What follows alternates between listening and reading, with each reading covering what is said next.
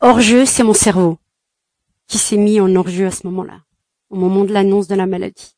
Bonjour Salia. Bonjour. Je suis très contente de t'avoir aujourd'hui euh, sur le podcast et euh, j'ai hâte que tu me racontes ton histoire, sachant qu'on a très peu échangé, donc euh, ça va être une surprise. Eh ben, écoute, ben, moi, je te remercie aussi déjà de me donner la parole. Hein. et je t'avoue que je ne connaissais absolument pas ta page hein, et je, je suis tombée par hasard euh, grâce au confinement, on va dire, et par une histoire d'une des jeunes femmes que tu as interviewées qui m'a beaucoup touchée, car comme elle, je, je souffre d'un cancer euh, métastatique, hein. alors pas généralisé, mais métastatique. L'épisode dont tu parles, c'est l'épisode de Camille. Celle de Camille, ouais, qui m'a vraiment bouleversée, qui m'a touchée. Est-ce que tu peux te présenter, s'il te plaît? Alors, je m'appelle Salia. Je suis euh, maman de deux grands enfants. Et moi, j'ai 48 ans et j'habite alors dans un dans euh, le plus petit département de France qui s'appelle le territoire de Belfort. J'habite à Belfort même, j'habite au cœur de la vieille ville. Donc je travaille à la Caisse des dépôts et consignations, je suis, euh, je suis responsable d'une structure euh, médico-sociale. Voilà. Ok. Et du coup, tu, tu vis seule ou avec tes enfants? Alors je vis seule. ma fille vit à Lyon parce qu'elle est partie là-bas étudier. Elle y est restée. Hein, elle a rencontré son ami. Elle y fait sa vie. Et j'ai mon fils qui habite pas très loin, euh, chez son papa. Voilà. Alors on, va revenir du coup euh, à cette année 2015. Tu, tu m'avais quand même expliqué que tu avais quitté. Euh... Donc voilà, j'ai quitté le papa de mes enfants au bout de 22 ans de mariage. Donc ça a été quelque chose de très difficile, très douloureux à prendre comme décision. Et j'avais à l'époque, quand je parlais euh, avec euh, mes amis très proches, que rester là, rester en couple hein, était pour moi, j'avais en fait l'impression de mourir de l'intérieur. Ah oui. Et c'est une phrase qui va prendre tout son sens après c'était une suite logique quelque part parce que tous les deux on se rendait bien compte qu'on était là pour les enfants et non plus pour nous. C'est un petit peu moi qui ai poussé aussi, euh, qui ai poussé un peu à prendre cette décision là. Ça c'était donc début, euh, fin fin novembre et euh, début début janvier plutôt 2016. Le 13, je m'en souviens, c'était le 13 janvier 2016. Mais quand je dis que c'est apparu dans la nuit, c'est réellement apparu dans la nuit. J'ai une espèce de, de, de, de, de de grosseur qui apparaît sur mon sein droit. Très vite, je prends contact avec mon médecin généraliste qui euh, qui m'oriente euh, chez un radiologue. Donc j'avais 44 ans à l'époque, hein, donc il m'oriente rapidement chez un radiologue. Il me fait une mammographie et pour lui, le fait que je n'ai pas d'antécédents familiaux de cancer, bah je n'avais aucune raison de faire une biopsie. Il se dit que, il me dit non, pour moi c'est rien. Vous êtes en milieu de votre cycle. Donc c'est un monsieur d'un certain âge, donc avec euh, de l'expérience. Et euh, bah, je lui fais confiance. Il me dit c'est une mastose. Ça arrive souvent quand les femmes euh, arrivent à un certain âge, euh, ben ont des grosseurs comme ça. Donc non non, pour moi vous pouvez rentrer chez vous tranquille, ce n'est rien. Je suis face à un professionnel, il sait de quoi il parle, hein. donc je lui fais confiance. Quelques mois après, donc c'était en juin, mon esthéticienne n'était pas disponible pour faire mon épilation, des essais et des gens. Euh, ben là, je sens un truc sous, sous selles, tout en sachant qu'il y avait cette grosseur encore, hein, qui n'était pas partie, mais que je voyais de temps en temps, enfin régulièrement même. Et euh, je me dis, Mathias, c'est bizarre, t'es encore là, toi. Euh. Mais bon, voilà. Après, j'ai repensé à ce que me disait le médecin il y a pas de quoi s'affoler, il faut euh, voilà, ça va partir quoi. Ça c'était un samedi, donc je m'épile les aisselles, je sens ce truc. Et le samedi soir, j'avais une soirée et je savais qu'il y avait un, un, pote qui était médecin qui serait là et euh, quand je suis arrivée, je suis allée le voir, euh, je suis allée lui prendre je suis allée lui prendre le bras et je lui dis écoute j'aimerais te montrer quelque chose je suis un peu inquiète est-ce que tu peux est-ce que tu peux venir le voir quoi? Et donc là, euh, donc il palpe la grosseur sur mon sein, il palpe euh, un ganglion au niveau de l'aisselle. Et là, il me prend dans ses bras et il me dit "T'inquiète pas, dans un an, ce sera derrière toi." Et euh, je lui dis "Comment ça? Il me dit "Écoute, on refait une mammo. Je t'envoie l'ordonnance demain. Euh, j'appelle une copine qui a un labo et euh, elle te rappellera pour pour un rendez-vous." Donc euh, ben, le, lendemain, je reçois l'ordonnance. Le mardi, euh, le lundi, je reçois un appel de la radio, enfin de la dame de la radio, euh, du radiologue, et elle me fixe un rendez-vous pour le lendemain. Donc ça a vraiment été très très rapide. Hein. Donc ça, c'était le 7. Hein. Et donc le 7, je fais ma mammo. Je fais un premier cliché, j'attends dans la salle, euh, dans la salle d'examen. Euh, je revois la manipulatrice revenir. On refait un autre cliché, un deux, troisième cliché. Euh, là, je me dis, il y a un problème. Ouais. on, on, pense pas tout de suite à cancer, hein, parce que même le mot cancer n'a pas été employé par euh, par l'ami euh, médecin. Et là, on fait une, une, échographie. Et là, je vois la jeune femme euh, qui me dit, mais vous l'avez depuis quand, votre grosseur, là? Et ben, je, lui, je lui explique un petit peu ce qui s'est passé. Et elle me dit, et il vous a pas proposé de biopsie? Ben, je lui dis non, sinon je l'aurais faite. Hein. Et là, elle me dit, vous allez déposer en urgence euh, votre dossier à l'hôpital hein, et vous demandez et vous dites que c'est très important. Et je lui dis ah. pourquoi? Vous pensez que c'est quoi? Elle me dit vous avez des antécédents de cancer du sein chez vous? Ben, je, lui réponds que non, que chez nous euh, ils sont plus centenaires qu'autre chose, hein, parce que je suis kabyle. Je, je suis arrivée en, de Kabylie, j'avais 5-6 ans, donc toute ma famille est encore là-bas. Et donc voilà, donc je, je sors de là, j'appelle ma meilleure amie, euh, euh, je suis en pleurs, elle me rassure, elle me dit va à l'hôpital. Donc j'arrive à l'hôpital, hein. je suis tombée sur une, secrétaire euh, qui était aussi aimable qu'une porte de prison, qui me dit euh, ben les urgences ici ça n'existe pas, vous laissez votre dossier en notant votre numéro dessus, votre numéro de portable dessus et on vous rappellera. Voilà. Et là je, je, je, rentre chez moi et je tombe sur mon voisin qui pareil dans le milieu médical, qui travaillait comme chef de labo euh, à l'Institut de cancérologie de Nancy. Et Nancy se trouve à deux heures de route. Donc je raconte un petit peu ma mésaventure.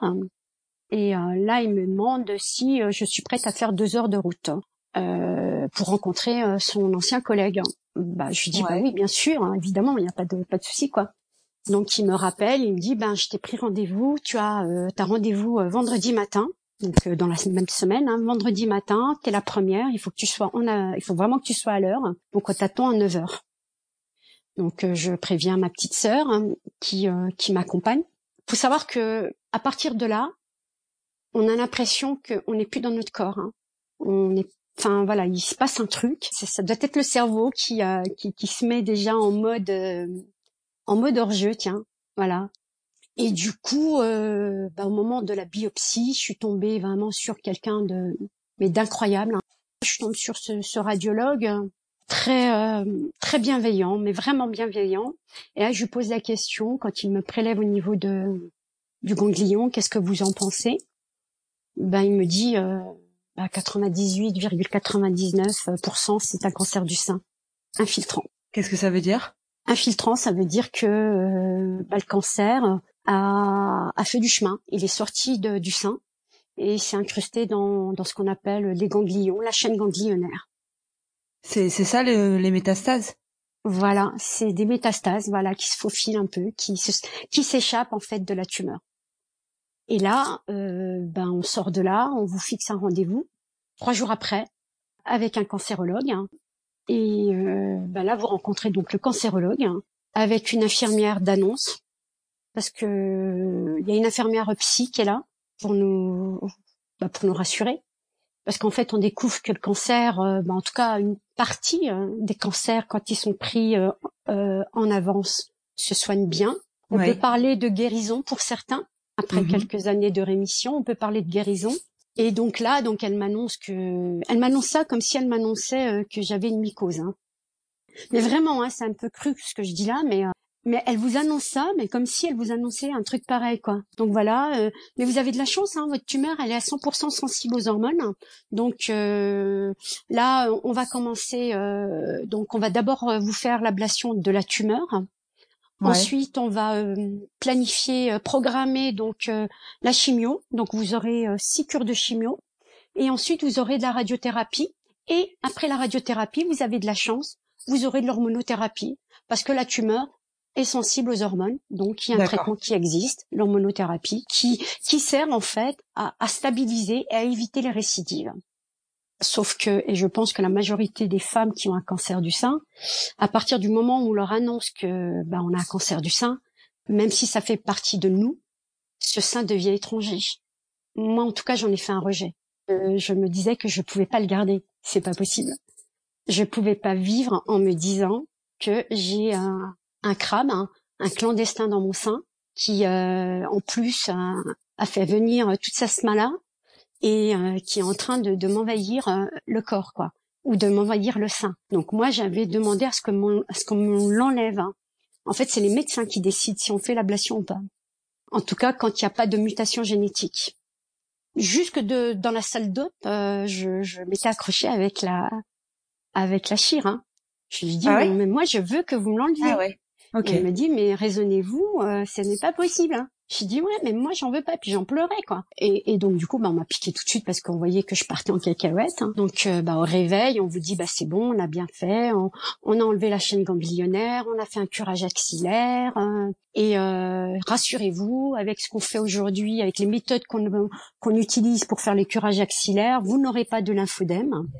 Alors à l'infodème, c'est euh, alors c'est soit au bras, soit euh, à la jambe. Hein. À la jambe, c'est quand il y a euh, un cancer des ovaires, et là on est amené à faire un curage. Et au bras, quand on a un cancer du sein, on fait un curage axillaire, donc on enlève la chaîne ganglionnaire et on enlève ce qui fait ce qui fait qu'il y a du drainage au niveau du bras. Donc ben moi malheureusement, je fais partie des 2% qui ont eu un lymphodème. En gros, ça veut dire que ma main, mon bras gauche fait du XS hein, et mon bras droit, il fait du XXL1. Donc visuellement, c'est pas très, c'est un peu difficile en fait. Hein. Le cancer du sein. Et comment ça se soigne le, lympho... le lymphodème? Ça ne se soigne pas. C'est quelque chose avec lequel tu vis. C'est comme, euh, c'est comme, bah, comme je le dirais euh, après, c'est comme, euh, c'est comme les traces que te laisse le cancer du sein. Donc du coup, on m'a enlevé la tumeur hein, avec de la marge Hein, on prend de la marge, on s'assure que on a tout enlevé. Euh, on m'a enlevé à peu près un centimètre de large de diamètre. Et trois semaines après, on a le rendez-vous euh, avec le gynéco pour euh, le compte rendu de l'anapathe, hein, de l'analyse donc et de la tumeur et des ganglions. Là justement que ben que j'ai eu un cancer agressif. Hein, puisque en janvier, quand je suis allée voir, lorsque j'ai fait ma première mammographie je n'avais pas d'atteinte ganglionnaire puisqu'on n'a rien vu au niveau, à ce niveau-là. Début juillet, quand on m'opère, le 1er juillet, quand on m'opère, on constate que ben, le cancer a été assez, agressif puisqu'il a atteint 15 ganglions sur 23. On m'a enlevé toute la chaîne ganglionnaire. Donc, c'est-à-dire que sur 23 ganglions, 15 étaient métastasés. D'accord. Mais c'est pas tout. Et on me dit que dans la marge qu'on a enlevée, il restait des cellules il restait des cellules cancéreuses. Ça veut dire qu'il restait des, euh, des cellules dans mon sein. C'était une mauvaise nouvelle. On craque, euh, ce crabus est encore là. On vous explique qu'on ne peut pas vous l'enlever comme ça, parce que le cancer est agressif, et qu'il faut attaquer la chimio tout de suite. Parce qu'en fait, en plus de ça, quand j'ai rencontré la première fois la gynéco qui me fait part donc de mon programme médical, hein, parce que du coup ma vie ne m'appartient plus, pendant 7-8 mois, notre vie ne nous appartient plus. Bah, se rajoute finalement un truc supplémentaire, quoi. À la fin de ma chimio, ben, je vais devoir me faire opérer à la chire. Je dis, mais je mm. vous avais dit de me l'enlever. On était parti là-dessus et de nouveau, voilà, on craque. Je, je sais pas, je ressentais quelque chose. Et, euh, puis comme je te disais, c'est que on rejette cette chose-là aussi on veut plus de ce mm. machin-là, quoi. On veut plus de ce truc-là. Et donc, euh, bah, elle est désolée, hein, forcément. Hein. Elle me dit oui, bah, ça fait partie des paramètres qu'on ne gère pas, machin.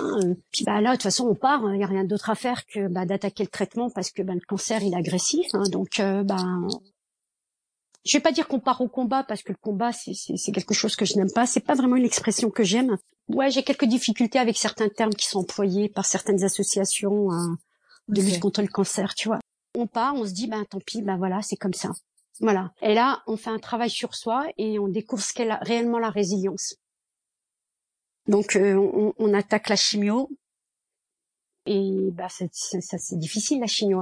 J'avais dit euh, à l'oncologue, euh, quand il m'avait annoncé les effets secondaires de la chimio, il m'a dit euh, oui voilà entre la première et la deuxième chimio, vous allez perdre vos cheveux, les effets secondaires c'est le risque de leucémie, c'est ça, c'est les douleurs musculaires, les douleurs machin machin, la fatigue et tout. Mes cheveux sont tombés vraiment très très rapidement. Et vraiment ils sont tombés très très rapidement. Donc ouais c'était difficile, hein. c'était vraiment ça a été difficile. Ouais, la chimio, ça a été quelque chose d'assez euh, d'assez douloureux. Bon, donc du coup, moi, j'ai continué à me faire suivre à, à, à, Nancy, parce que Belfort, attends, je te rappelle que quand même Belfort qui avait récupéré mon dossier, eh ben ils m'ont rappelé, mais ils m'ont rappelé la veille de mon opération. avec alors qu'il y avait une urgence quoi. Et donc voilà, non la chimio ça a été quelque chose d'assez d'assez douloureux et particulièrement à la fin parce qu'en fait au fur et à mesure qu'on qu'on fait la chimio, eh ben, ben la fatigue s'installe de plus en plus quoi. On est moins tranquille. Hein. Donc la première chimio, on est fatigué plutôt sur la fin. la dernière chimio, ben on a allez deux trois jours de répit quoi. On peut se dire waouh aujourd'hui ça va être une belle journée parce que je vais pouvoir sortir. Et puis euh, puis à tout le reste quoi. On ressemble à rien. Nos cils tombent nos sourcils tombent. Et euh, ce qui était difficile après pour moi c'est qu'après donc la fin de de la chimio on se dit chouette ça y est la sixième cure est finie. Mais euh, on peut pas attaquer la radiothérapie tout de suite il faut faire l'ablation à pratiquement euh, date anniversaire de ma première mammographie. Donc je t'avoue quand même que pendant tous ces mois euh, allongés sur mon canapé, j'ai euh, énormément pensé à ce radiologue. Hein. Alors je dis pas que il est responsable. Hein. Il. Je dis pas que mon diagnostic aurait été différent. Je dis que j'aurais été prise en charge plus tôt. Je me dis que ce type-là, il s'est pris pour Dieu. C'est pas parce que on n'a pas d'antécédents familiaux aujourd'hui euh, le cancer n'a pas d'âge. Et donc euh, j'ai beaucoup pensé à ce type-là sur mon canapé. J'ai beaucoup, beaucoup, beaucoup pensé à ce type-là. Et euh, il m'a mangé, il m'a bouffé de l'énergie. Donc pratiquement un an, jour pour jour, hein, je rentrais à l'hôpital, hein, je rentrais au bloc pour finalement enlever, enlever mon sein. Eh ben autant je l'avais vraiment attendu, autant autant il m'a fallu quelques jours euh, pour, euh, pour, pour voir le résultat. Et j'ai eu euh, pareil des infirmières extraordinaires à la maison parce que ça s'est fait en ambulatoire, ça se fait beaucoup en ambu. Ouais, ça a été difficile. Je pensais que ça aurait, ça aurait été plus facile parce que je, je, je ça faisait long. J'en avais fait le deuil. Hein. Je pensais en avoir fait mm. le deuil, hein. mais euh, non, non, c'était, euh, c'était, c'était vraiment un moment, un moment douloureux. Et alors à ce moment-là, à ce moment-là, tout était bon. Tout était bon puisque donc euh, j'ai pris rendez-vous. Euh, j'ai euh, donc au bout de trois semaines de cicatrisation, j'ai pris rendez-vous avec la radiothérapeute, hein. donc la, la, la, personne qui qui allait donc s'occuper de ma radiothérapie. J'ai eu 25 séances de radiothérapie. Comme beaucoup de femmes aussi, j'ai ma peau qui s'est énormément abîmée vraiment énormément abîmé. Est-ce que tu as vu un, un magnétiseur Ah ouais. J'étais quelqu'un de très cartésien. Et franchement, tu conseilles du coup? Ah franchement, je conseille, ouais. ouais. J'ai un numéro de téléphone quand j'ai des copines euh, qui, voilà, parce que du coup après j'ai eu plein de copines qui ont déclaré des cancers du sein et qui ont fait de la radiothérapie. Je leur ai, euh, je leur ai filé le numéro de Martine et qui, euh, ouais, qui, qui même les, même dans les hôpitaux, en fait, ils, ils le conseillent. Eh ben, hein, aujourd'hui, j'ai vu, ouais, effectivement, aujourd'hui, j'ai vu qu'il y avait euh, de plus en plus de, magnétiseurs qui intervenaient. Donc voilà, donc euh, j'ai fait ma radiothérapie, euh, j'ai repris le boulot parce que pour moi, ça faisait partie, euh, ça faisait partie de des soins, mais j'ai pas trouvé la bienveillance au travail. J'avais désigné mon assistante comme voilà comme personne à, pour me remplacer, mais en fait, je pense qu'elle avait déjà commandé ma plaque euh, au funérarium. Hein. Euh, en fait, on découvre l'être humain quand même hein, quand on traverse des choses pareilles. Donc ça s'est très mal passé. Donc mm. euh, j'ai fait le choix moi de la reconstruction assez rapidement. Je voulais pas de prothèse. Hein. Je voulais pas de, de corps étranger. Je voulais vraiment de quelque chose qui m'appartienne qu'on utilise mon corps en fait, hein, parce que j'ai vu qu'il y avait différentes euh, façons de reconstruire, hein, euh, de, de, refaire une reconstruction mammaire. Donc il y avait euh, donc il y a le, la, la, la, prothèse, hein, mais il y a aussi ce qu'on appelle le grand dorsal, hein, c'est-à-dire utiliser le muscle du dos, le ramener devant et ensuite faire ce qu'on appelle un lipomodelage. Donc utiliser sa propre graisse et la réinjecter. On est en fin 2017, euh, donc on fait l'opération parce qu'il faut laisser aussi la cicatrisation. C'est-à-dire que pendant un an, toute l'année 2017, toi, c'est quoi? T'es en rémission par rapport euh... Alors, on est ce qu'on appelle en rémission. Et j'ai une prothèse euh, amovible. Toi, tu te sens guéri Tu te sens sur la voie du, ouais, de la guérison et tout ça ou... Non, pas du tout, pas du ah tout, absolument pas. Parce que euh, d'une part, on a, euh, on, on, sait qu'on a une épée Damoclès au-dessus de la tête. On sait que à partir du moment où une atteinte ganglionnaire importante, les cas de récidive est plus important. L'immunothérapie, je l'attaque en juin 2017. l'immunothérapie, eh ben, finalement, la tumeur se nourrit des hormones, de la progestérone qu'on produit euh, quand on a ses règles. Et donc, l'immunothérapie, elle te, elle te bloque la production de la progestérone et des hormones. Donc d'ailleurs, j'ai pas eu mes règles pendant euh, un an pratiquement. Et avec la gynéco, ben euh, et l'oncologue, hein, parce que c'est en général des gynéco-oncologues, hein, m'a pris la décision de faire une ablation euh, des ovaires. Parce que de ah toute façon, j'étais plus en âge de procréer. Il y avait encore la fatigue de la chimio, parce que la fatigue, je, elle part pas comme ça. Ça dure quand même plusieurs mois. Plus la fatigue des règles. Donc il fallait, il fallait tomber, il fallait, il fallait faire une ligature des trompes. Donc euh, c'est ce que j'ai fait début janvier 2018. Hein, voilà, le 9. Hein, et euh, 15 jours après, je commençais ma reconstruction. Mais euh, étant donné que ma peau ne s'était pas améliorée, avec le chirurgien, qui est un magicien, qui est pour moi euh, un homme extraordinaire, c'est des mecs dont on parle pas beaucoup euh, parce qu'on pense que c'est uniquement des chirurgiens plasticiens, mais c'est aussi des mmh. chirurgiens qui ont charge de la reconstruction. Et euh, bah, on a fait une grève de peau. Donc il m'a pris de la peau dans le dos et euh, voilà, il, il, il l'a mise devant, il en a pris. Enfin vraiment, il a fait un, un travail extraordinaire. Hein. Ouais, bah après voilà, j'ai euh, j'ai un sein patchwork, hein, mais, euh, mais, mais voilà, j'ai j'ai un sein, j'ai un volume en tout cas. Et donc euh, il y a il y a plusieurs phases, hein. il y, a, y a plusieurs interventions pour arriver à un résultat comme ça. Au total, c'est 10 opérations. La dernière, hein, je devais la faire euh, le 23 janvier 2020. Donc là, depuis euh, donc toute l'année 2017, toute l'année 2018, mm. toute l'année 2019, ça fait trois ans où euh, tes résultats par rapport mes résultats, au cancer mes sont résultats, Mes résultats sont bons. D'accord. Sauf que en juin 2019, j'ai une douleur au niveau de mon genou droit qui qui qui, qui m'embête ayant fait beaucoup de sport, hein, j'ai fait de l'athlétisme, euh, j'ai fait euh, beaucoup de courses à pied, on me dit, euh, vu votre passé sportif, hein, mon médecin, il me dit, vu ton passé sportif, bah ça doit être de l'arthrose. Donc ça, c'est mon genou droit. Je lui dis ouais, mais bon, hein, quand même, ça fait longtemps. J'aimerais quand même qu'on fasse quelque chose. là, on se dit putain, ouais, il y a un truc quoi. Y a, ça me gêne. Et ça part pas, c'est une douleur qui est installée. Il me dit bah écoute, pour te rassurer, on prend rendez-vous pour une scintigraphie. Donc j'ai pas eu de rendez-vous tout de suite. J'en ai eu un au mois de septembre. Donc euh, on fait la scintigraphie au mois de septembre. Je mets trois semaines à avoir les résultats quand même, donc c'est un peu long. Et on se fait. C'est quoi une scintigraphie? Excuse-moi. Alors une scintigraphie, une scintigraphie, c'est un examen. Donc on t'injecte euh, un produit à base de, de, de sucre hein, et qui en général, euh, ce produit-là illumine euh, les endroits suspects qui pourraient voilà éventuellement dire qu'il y a quelque chose de pas normal. Donc il faut aller plus loin dans le dans l'examen. Donc euh, bah figure-toi qu'à mon genou droit il y avait rien. Voilà. Hmm. Donc là j'étais soulagée au niveau du genou droit, il y avait vraiment rien, c'était vraiment de l'arthrose. Hein. Du coup, en revanche, euh, on avait on a vu euh, deux illuminations de 1 centimètre sur la tête fémorale de ma hanche gauche et de mon sternum de 6 millimètres. Je contacte mon oncologue gynéco avec qui j'ai créé des liens du coup parce qu'elle me dit si vous avez un souci parce que du coup je suis devenue quelqu'un d'assez anxieux alors que je l'étais pas du tout du coup mm. quand j'ai des inquiétudes j'ai envoyé des SMS et là je, je lui envoie un SMS en lui euh, disant euh, bonjour euh, Anne voilà j'ai fait une scintigraphie mais voilà ce qui apparaît dans le compte rendu donc deux ostéocondensations à tel niveau.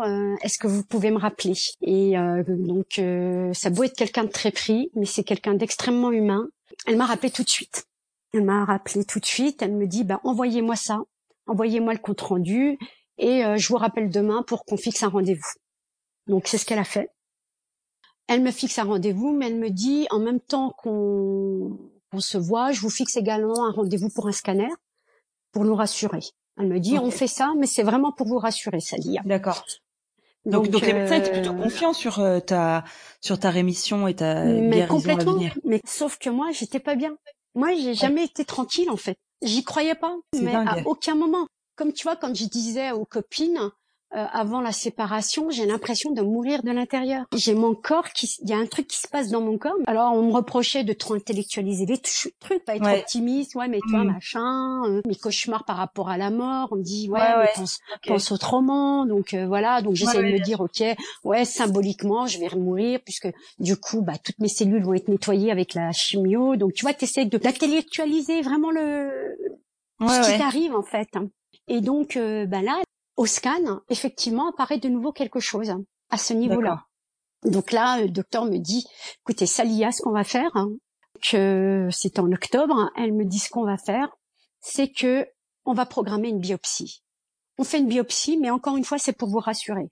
Parce que là, pour moi, je, ne comprends pas pourquoi il y a quelque chose là, et, euh, et aussi rapidement. Parce qu'elle me dit, on a fait tout ce qu'il fallait au niveau du traitement, parce que les médecins se sentent aussi un peu coupables quelque part ah, hein, de mm. c'est un échec. Donc euh, eux aussi, ils sont ils sont dans le même état que nous. Pas, pas autant, mais voilà, ils se disent que voilà, c'est c'est con, on a on a loupé un truc quoi. Donc là, elle me dit en revanche, euh, la biopsie, ce sera pas avant janvier. Donc euh, ça, c'était en en novembre. Donc je te laisse imaginer les fêtes de fin d'année, mm. tout, bah, tout ça quoi. Donc là, euh, novembre 2019, euh, le 15 euh, janvier, j'allais euh, donc faire une biopsie osseuse. c'est alors c'est un examen qui se passe en ambulatoire. Hein, c'est un examen qui se passe en, en anesthésie locale. Hein. donc du coup, on voit tout, on entend tout.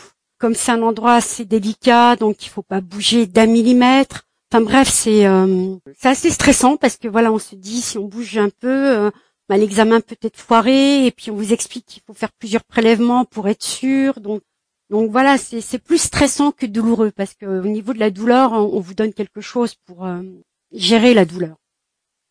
C'est très difficile à vivre avec quelque chose de de mortel en fait. Donc ça a été ça a été difficile psychologiquement, ça a été aussi difficile pour mes enfants parce que du hmm. coup, autant la première fois, j'ai été très rassurante. Moi, mon fils, ce qu'il voulait savoir, c'était maman, de toute façon, on va te soigner. Et je lui ai dit oui. Donc, euh, mais parce que les médecins m'ont dit qu'ils allaient me soigner et qu'il fallait que je sois confiante. Malheureusement, voilà, je fais partie euh, des 2-3% ou voire même un petit peu plus pour une récidive en fait. Donc du coup, voilà, c'est euh, ça a été difficile pour mes enfants. Parce que du coup là, à ce stade, t'as pas encore les résultats de la biopsie, mais tu te tu le sais déjà, en fait. Ouais, ouais, au fond de moi, ouais. De toute façon, je pouvais pas cacher mes inquiétudes. Hein. Je savais que là, c'était, on passait à un autre stade. C'est que, et d'ailleurs, c'est ce que m'a dit euh, l'oncologue quand on s'est vu après, parce que j'ai eu le mhm. résultat. J'ai eu le résultat. Euh... Bah, j'avais dit à l'oncologue, hein, vous m'appelez, hein, c'est pas la peine qu'on se fixe un rendez-vous, euh, c'est bon. Hein. Là aussi, elle a été très rassurante en me disant qu'aujourd'hui, il y a des traitements euh, traitement existe. Donc euh, là aussi, je lui ai fait confiance. Mais euh, je savais que ce serait difficile parce que les traitements sont douloureux. C'est quoi les traitements C'est de la trithérapie, qui fait que euh, on, finalement on, on, feinde un peu la, la métastase, hein, on essaie de la de l'anesthésier pour qu'elle évite de se proliférer. Voilà. Donc c'est un traitement donc qui, qui est sur le marché, en tout cas celui que celui dont je bénéficie aujourd'hui, c'est un traitement qui est sur le marché euh, depuis le mois de mai 2019. Euh, Donc là aussi, on apprend qu'il y a des traitements qui existent, euh, voilà, pour permettre aux personnes de, vivre le plus confortablement la maladie. Donc, moi, j'ai beaucoup de fatigue. Hein. En fait, c'est ça qui m'handicape aujourd'hui. Fatigue qui est, bah, qui est installée en fait. J'ai eu la, réponse, j'ai eu l'appel de, de ma, de ma, enfin, de l'oncologue la veille de ma dernière opération de reconstruction mammaire. Je m'étais dit que 2020 serait l'année où je vais enfin fermer ce chapitre. Enfin, je pourrais me dire, voilà, c'est derrière moi, j'ai vécu ça, euh, ça a changé, ça m'a changé, ça m'a complètement changé. On ne change pas que physiquement, mais on change aussi psychologiquement. On voit la vie vraiment euh, de façon très différente. On est moins, euh, on est dans le vrai on est dans les choses très concrètes. J'utilise aussi une expression qui m'est venue quand je, je, faisais ma chimio et que quand je pouvais sortir, j'allais dans le bois, j'allais marcher dans les bois et tout. Ben en fait, j'étais quelqu'un qui courait et qui utilisait ces sentiers-là pour la course à pied. Et il y avait des choses, hein, pourtant j'en ai fait des kilomètres dans, ce bois-là, mais il y avait des choses que je voyais pas. Et euh, quand j'ai repris le chemin de ces sentiers, bah, j'ai vu des choses. Hein. Je me dis que finalement la maladie m'a aidé à, à, enlever cette espèce de filtre que j'avais devant les yeux. Et euh, bah, je m'arrête, je m'arrête sur un oiseau. Symboliquement, ouais, je suis morte de ce cancer, mais je suis, je suis née différemment. Enfin, je suis revenue au monde hein, euh, et, et, je vois la vie vraiment différemment, quoi. Mais tout est différent, tout est différent. J'aimais bien m'habiller, j'aimais les belles pièces, enfin voilà quoi. Euh, ben un jour j'ai fait euh, l'ouverture de mon dressing quoi. Ben voilà, je, je suis quelqu'un qui faisait hyper attention à ses sacs à main. Euh, je mmh. faire euh, mon Chanel numéro 24 à ma belle-sœur, elle était toute dingue quoi. Elle me dit mais t'es sûr, t'es sûr? J'ai dit ouais parce qu'en fait il était dans mon placard et je l'utilisais pas. J'avais Donc là ça a plus d'importance pour toi ces, ces. Pour moi ça a plus d'importance, mais vraiment quoi, mais vraiment plus d'importance. Je dis pas que je m'habille pas, c'est pas ça, mais c'est moins important. voilà, je m'en fous, je m'en fous, c'est, euh, je m'en fous. Et t'es heureuse aujourd'hui? C'est un bonheur qui est totalement différent. Moi je suis heureuse de vivre. Moi voir euh, voir le jour se lever, c'est c'est c'est pour moi le plus beau des cadeaux quoi Hmm. Et puis beau des cadeaux. Voir aujourd'hui euh, la réaction des gens par rapport au coronavirus, hein, ça fait des victimes. Hein. Je suis, euh, je remets absolument pas en cause ça, hein. Mais euh, je suis presque jalouse de la façon dont on en parle. Ouais. Je suis presque jalouse de me dire que que ouais, ils sont en train de, de, de se démener pour trouver un vaccin, mais moi je rêverais qu'on fasse la même chose pour le cancer, pas que le cancer du sein, mais pour les cancers en général, cancer infantile. Hein. Comment toi et les médecins, vous voyez euh, les, les, mois, les années à venir, le traitement, quand est-ce que tu auras des, indications sur euh, son, bon fonctionnement douloureux. Le côté douloureux un peu, c'est que et c'est ce qu'on perd aussi avec la maladie. Moi, dire que je vais faire, euh, je vais préparer mes vacances d'été, c'est un peu tôt parce qu'on fait plus des projets de la même façon on ne planifie plus de la même manière. Là, par exemple, la semaine dernière, j'ai fait ma prise de sang, euh, les globules blancs, euh, j'ai au niveau des plaquettes, c'était un peu bas. Au niveau de la créatine, c'était trop haut. Euh, Qu'est-ce que ça veut dire ça Ben la, créatine, c'est les reins. parce qu'en fait, il faut quand même savoir que donc ce traitement-là de thérapie ciblée, il y a quand même des effets secondaires. Donc on prend ça pendant trois semaines. On arrête une semaine hein, parce que ça peut avoir des impacts sur les reins, ça peut avoir un impact sur les euh, le foie. Donc du coup, on c'est assez agressif. Hein. C'est quoi ton message, euh, ce que tu avais envie de dire euh, en témoignant dans le podcast En témoignant, c'est en fait il y avait deux choses. Il y avait ça, c'est dire qu'effectivement il faut s'écouter parce que moi très sincèrement je savais qu'il se passait un truc. Dire ce qui se passait, je ne sais pas, mais il y avait quelque chose. Et curieusement, mais vraiment curieusement, euh, quand elle m'a annoncé que donc c'était ça, j'ai été soulagée parce que je me suis dit que dans mon malheur j'ai eu de la chance parce que euh, en général quand on quand on constate qu'il y a euh, prolifération, il y a des métastases, hein, c'est un peu trop tard. Moi j'ai de la chance, c'est que j'ai pas d'organes de toucher. moi j'avais j'avais une hygiène de vie irréprochable. Hein. J'étais très sportive. Je faisais 8 heures, 8 heures de sport par semaine. J'avais un corps de déesse. Je faisais 47 kilos. Aujourd'hui, j'en fais 22 plus. Euh, quand je me regarde dans la glace, euh, bah, j'ai pas l'impression que c'est moi. D'ailleurs, j'ai dû tricher hein, pour retrouver mon regard parce que euh, parce que mes sourcils n'ont pas repoussé. Euh, donc voilà. Donc mon message, c'est ça. C'est voilà, c'est ça. C'est que il faut s'écouter et quand on voit quelque chose apparaître, hein, il faut euh, il faut aller voir son médecin et il faut insister il faut insister. Et puis euh, il y a aussi un autre phénomène qui apparaît quand on tombe malade et qu'on est seul, bah, c'est qu'on devient pauvre, on devient précaire. Chaque opération de reconstruction, hein, qui, euh, qui, a un lien avec ma reconstruction mammaire, c'est 100 euros le soutien-gorge médical et c'est 200 euh, euros le panty. Et ben du coup, bah, j'ai dû revoir ma garde-robe aussi. Puis quand on arrêt maladie, il faut aussi savoir ça, et ça vraiment que vous le sachiez, mesdames hein, et messieurs, s'ils nous écoutent, c'est que quand on a une maladie euh, de ce type, donc on a, on obtient de la Sécu une reconnaissance, c'est qu'on a une, on a ce qu'on appelle une affection longue durée, une ALD, mais l'ALD ne prend pas tout en charge, et l'ALD prend 365 jours d'arrêt maladie sur 5 ans d'ALD. Et je peux vous dire que les 365 jours, ils arrivent vite, hein, c'est un an. Moi, j'avais déjà la première année de traitement, j'avais déjà 8 mois d'arrêt. Et ensuite, eh ben, j'ai vite dépassé mes 365 jours. Et du coup, il n'y a plus de prise en charge. Ah non, mais ça on le sait pas. Ça on le sait pas. C'est un jour la Sécu qui vous envoie un courrier à la date anniversaire d'ailleurs de, de votre annonce de cancer qui vous dit voilà, vous avez consommé les 365 jours d'arrêt maladie, de prise en charge d'arrêt maladie. Donc sachez que vous n'avez plus de prise en charge. Et eh ben comment tu fais? Tu reprends le boulot. Et si tu peux pas? Ah mais t'es dans la merde. t'es dans Toi t'as repris le travail là Tu travailles actuellement? Actuellement je n'ai pas repris le travail. Donc j'ai une assurance euh, employeur. À un moment donné, ne prendra plus en charge.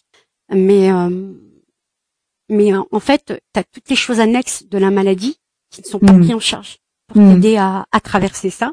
Donc c'est les acupuncteurs, c'est euh, c'est l'hypnose, euh, c'est euh, bah, ta, ta, nourriture aussi. Bah du coup tu changes, mais euh, mais il y a plus de prise en mm. charge. En revanche, tu as la possibilité de faire une demande d'invalidité, mais la demande d'invalidité, c'est bah c'est tu perçois la moitié de ton salaire.